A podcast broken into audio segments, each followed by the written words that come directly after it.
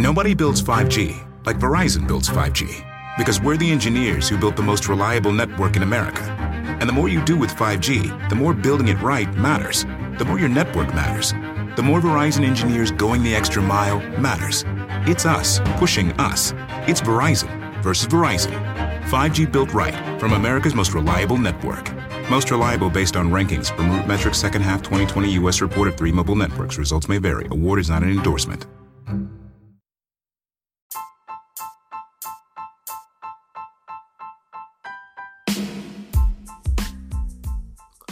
For the 32nd time, I'm not Joe Flacco. This is not Joe Flacco, the podcast. I just want to thank you guys for tuning in. So supportive. Appreciate all the love. I wanted, I listen. I didn't want to keep talking about the Russ thing. Hold on, hold on, guys. I'm, I'm getting a, a beeping in my ear. Just a second.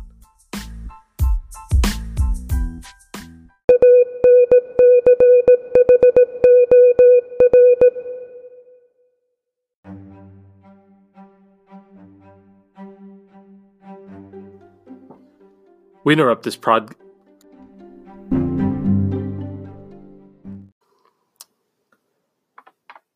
I take no pleasure in, in bringing you this news, folks.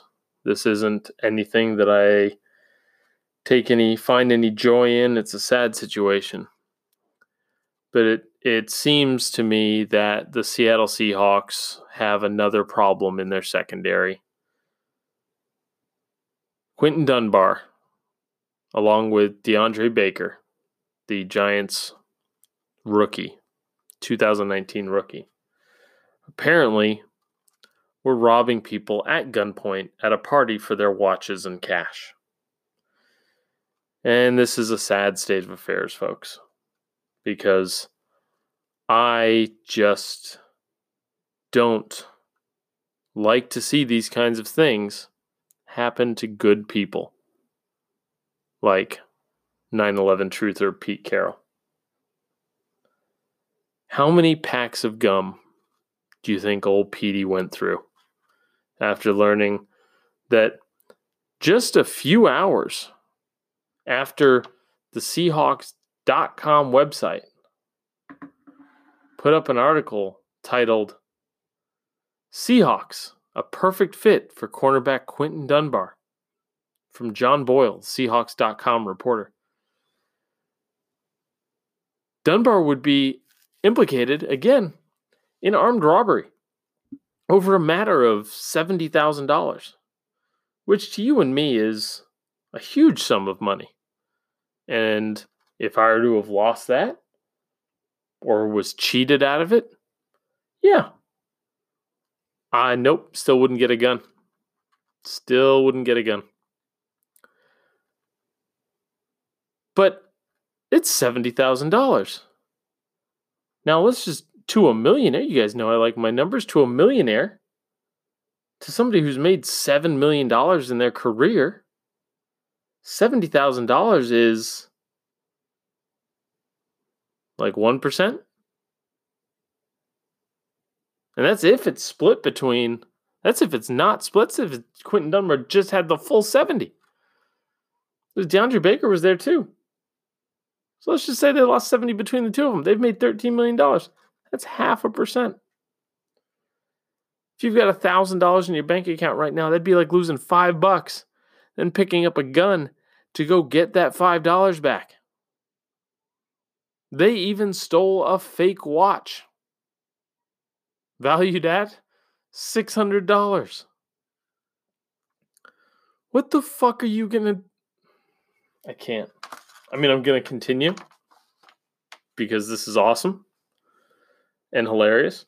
This is an actual quote, and I just I put it on my story tonight, but I want to read you the full quote. I, I chopped it up for the for the IG. I'm gonna read you the full quote. This is from Dunbar.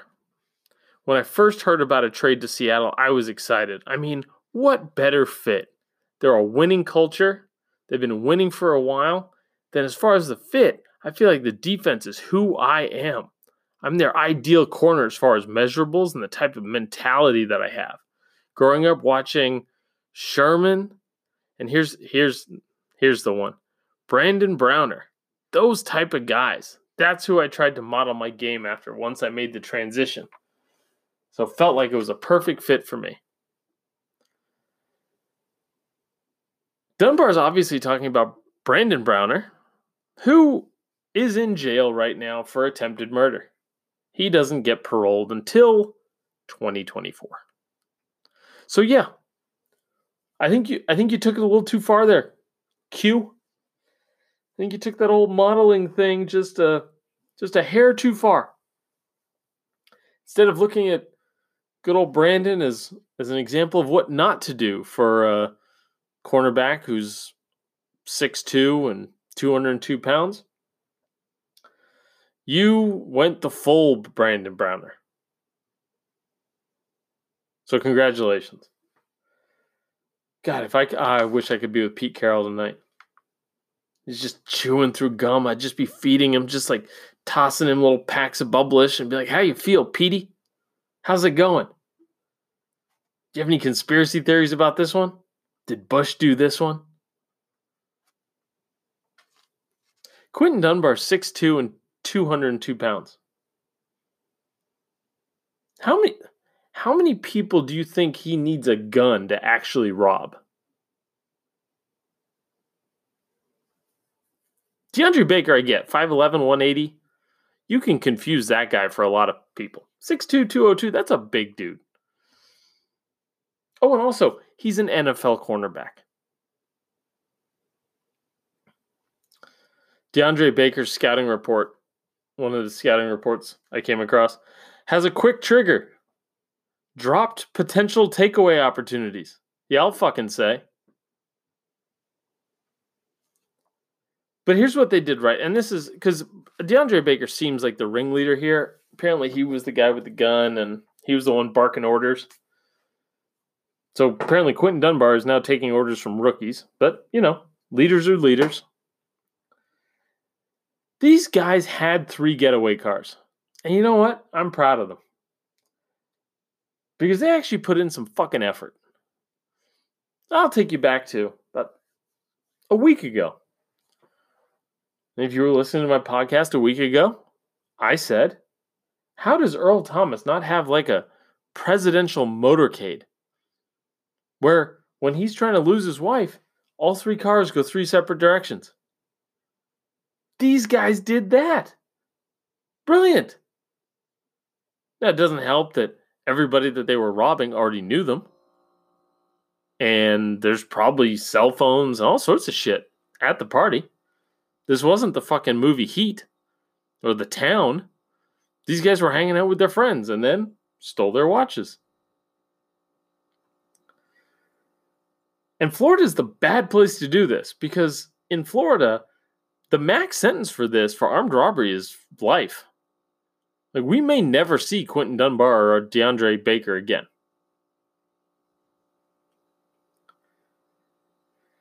What is it with fucking Florida? Can we can we make every rookie watch the Aaron Hernandez documentary? Can we just start there? Can that just be rookie training camp from now on? Guys, don't don't shoot people, don't carry guns, try not to rob people. If you do, just don't use a gun. Because minimum sentence in Florida is 10 years. There's your career. You're done. And again, this is over five bucks. To you and me, it's five bucks.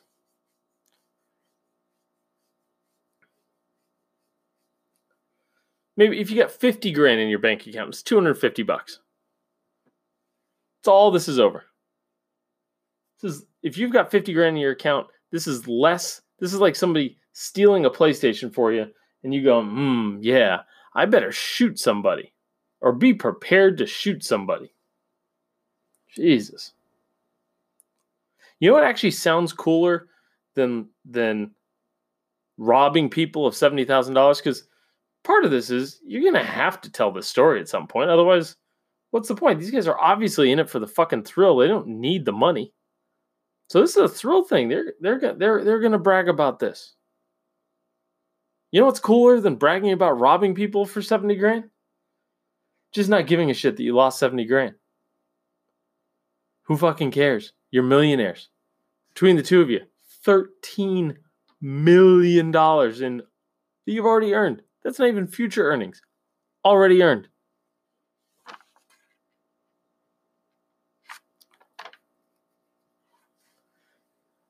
I can't. I, I really hope the Seahawks offseason tracker puts Quinton Dunbar both in the arrivals and the departures. That would make my day. Just that graphic. I might even do it myself. That'd be fucking awesome. But again, I take no joy in this. This is a sad day. Two young men, blah, blah, blah, blah, blah. But Pete, oh, Pete's angry about this one. And when Pete's angry, I'm happy. I'm a happy podcaster. Let's get back to the other. Let's get back to the rest of the pod.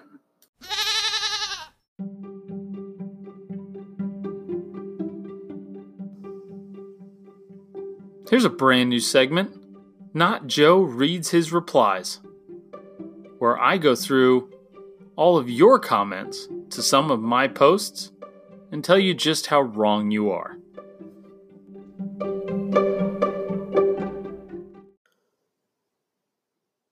All right, so it's time for another episode of Not Joe Flacco Reads His Replies. Let's go through this, folks. So I posted, uh, I did the Russell Wilson podcast yesterday, and a lot of Seahawks shit. I talked a lot about the MVPs. Obviously, Russ comes up in that when I was talking about MVP bets, I think on Tuesday. And then the Thursday pod was damn, Russell Wilson probably doesn't actually deserve an MVP vote. And then I posted um, uh, not quite a meme, but you know, at least a, a little stat comparison thing on that basically summed up the pod. And then I got 231 fucking comments from some really intelligent Seahawks fans with a bunch of like great grammar. I'm thrilled with this. So, anyways, I figured I'd just tackle these in a, uh, you know, I've, I've done this before. I figured I'd just tackle these. I've done this once before. I figured I'd just tackle these in a uh, hey, let me let's kind of let's, like yeah, let's let's sit down, folks. Let's have an intervention. This will probably come off a little more biased than yesterday's pod because I I really I like Russ. I do. But you guys got so angry, you made me think about it more. And now I have to tell you some stuff that you might have forgotten about your boy. So you know, let's have some fun. First off, Russ has had two chances to win the MVP 2017 and 2019. In 2017, he was 8 and 4 going into the last four games of the season and went 1 and 3. One and three. And what's worse is that he didn't really go down with a fight. Against in weeks 15 and 16. So this, the second, the two, not the last game of the season, but the two prior to that. So games thir- uh, 14 and 15. There we go. In games 14 and 15, played the Rams and the Cowboys. One at home, one on the road. The Seahawks combined for 131 net passing yards in those two games. Real solid MVP push. Again, when I'm telling you guys that this it's narrative, I'm I'm telling on the MVP process. It's not perfect. It's 50 fucking human beings that are making their votes and they're going to make them in December. And so if Russ wants an MVP, if he wants an MVP vote, he can't shit the bed to the tune of 131 net passing yards over two games in the middle of December. That's what sealed his fate right there. That was 2017. They were 8 and 4 going into week 14. And they finished the season 9 and 7. And sure, Blair Walsh missed a kick. But the Cardinals weren't great. And Russ wasn't either. There's only 195 net passing yards that, that game.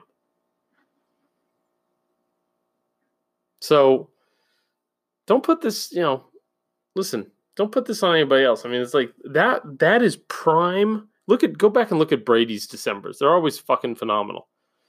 That is prime MVP time right there. You're pushing for 10, 11 wins. Because listen, I learned some things about Russ today. I didn't realize that in 2017 he accounted for every single one of his team's touchdowns except for one. All of their offensive touchdowns he either threw or ran himself except for one. That is fucking phenomenal. MVP worthy. If he didn't shit the bed in the last month. So don't put that on the fucking MVP voters. All right, and don't and I'll get I'll get to who the voters are in a second. But don't put that fucking shit on the MVP voters. Let's go to 2019.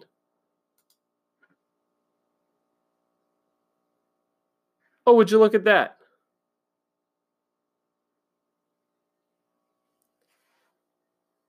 Goes into December, see, goes into the December 8th game against a terrible Rams team.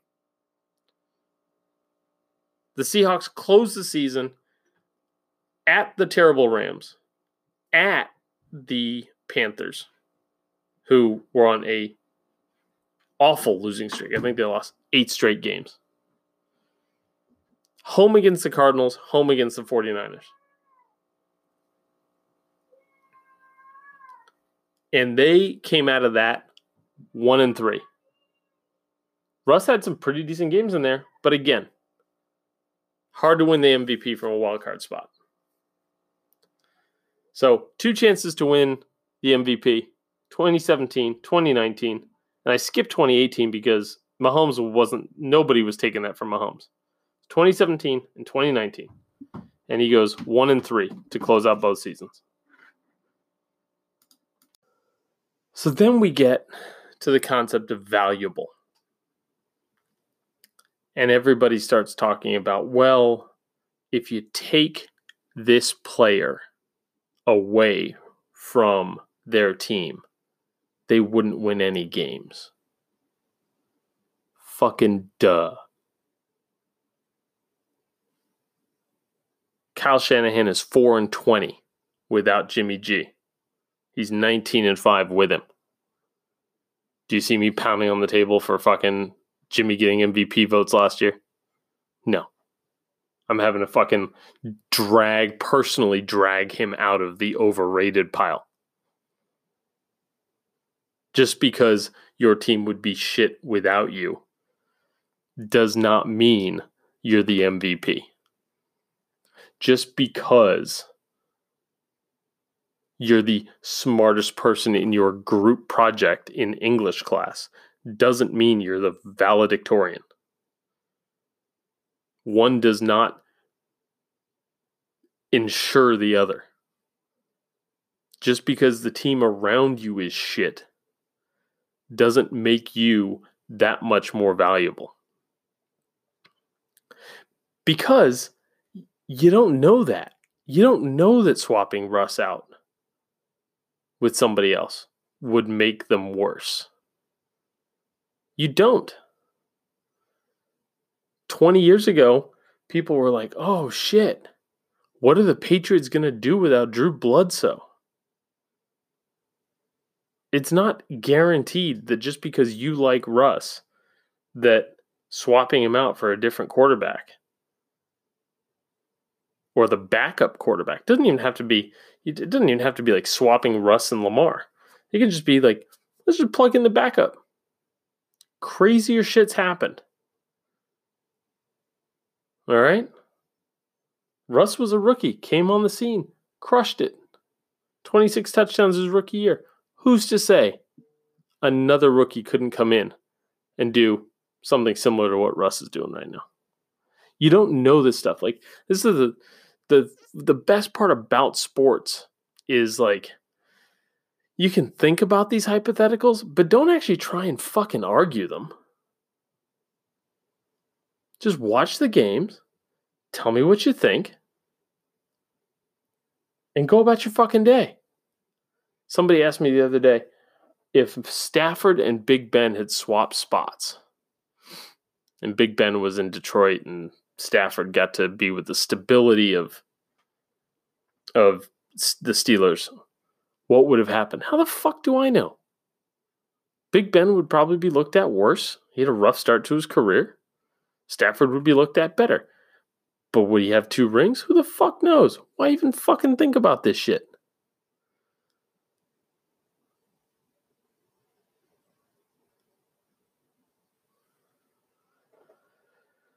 Then the other th- then the other part of this conversation is it's just openly shitting on the other players that Russ has acts that that he does have. Yes, he doesn't have a great offensive line.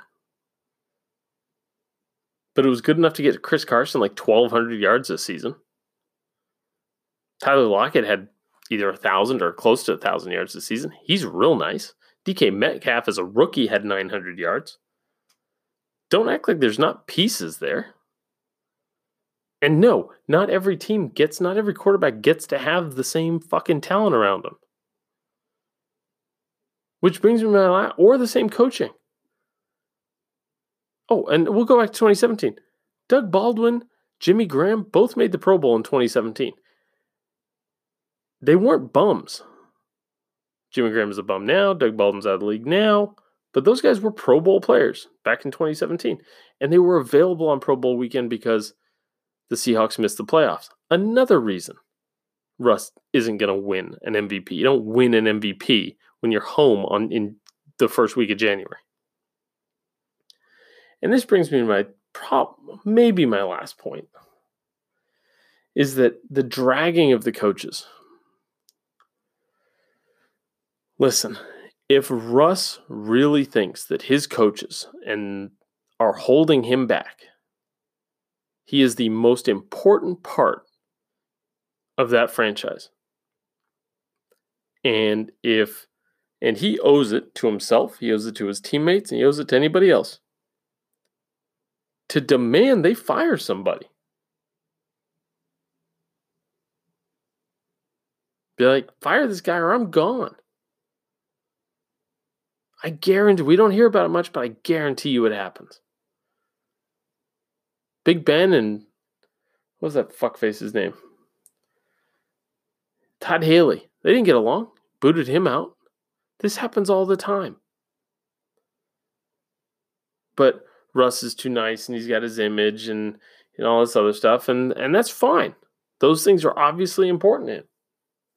But if he wants to run uh, a modern offense, then he should be fucking in Pete Carroll's ear saying, you know, bro, I'm not showing up for training camp if fucking Schottenheimer's still here. He's the most important part of that franchise. But maybe you guys don't want to hear that Russ has some control over this. Get me some offensive linemen or I'm going to get the fuck out of here. Trade me or get me some offensive linemen. They'd be and, and listen, they'd be stupid to trade him.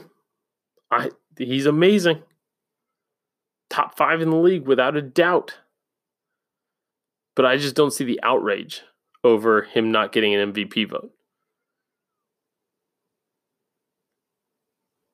He's got control over a lot of this stuff. It's not as bad as you guys say it is.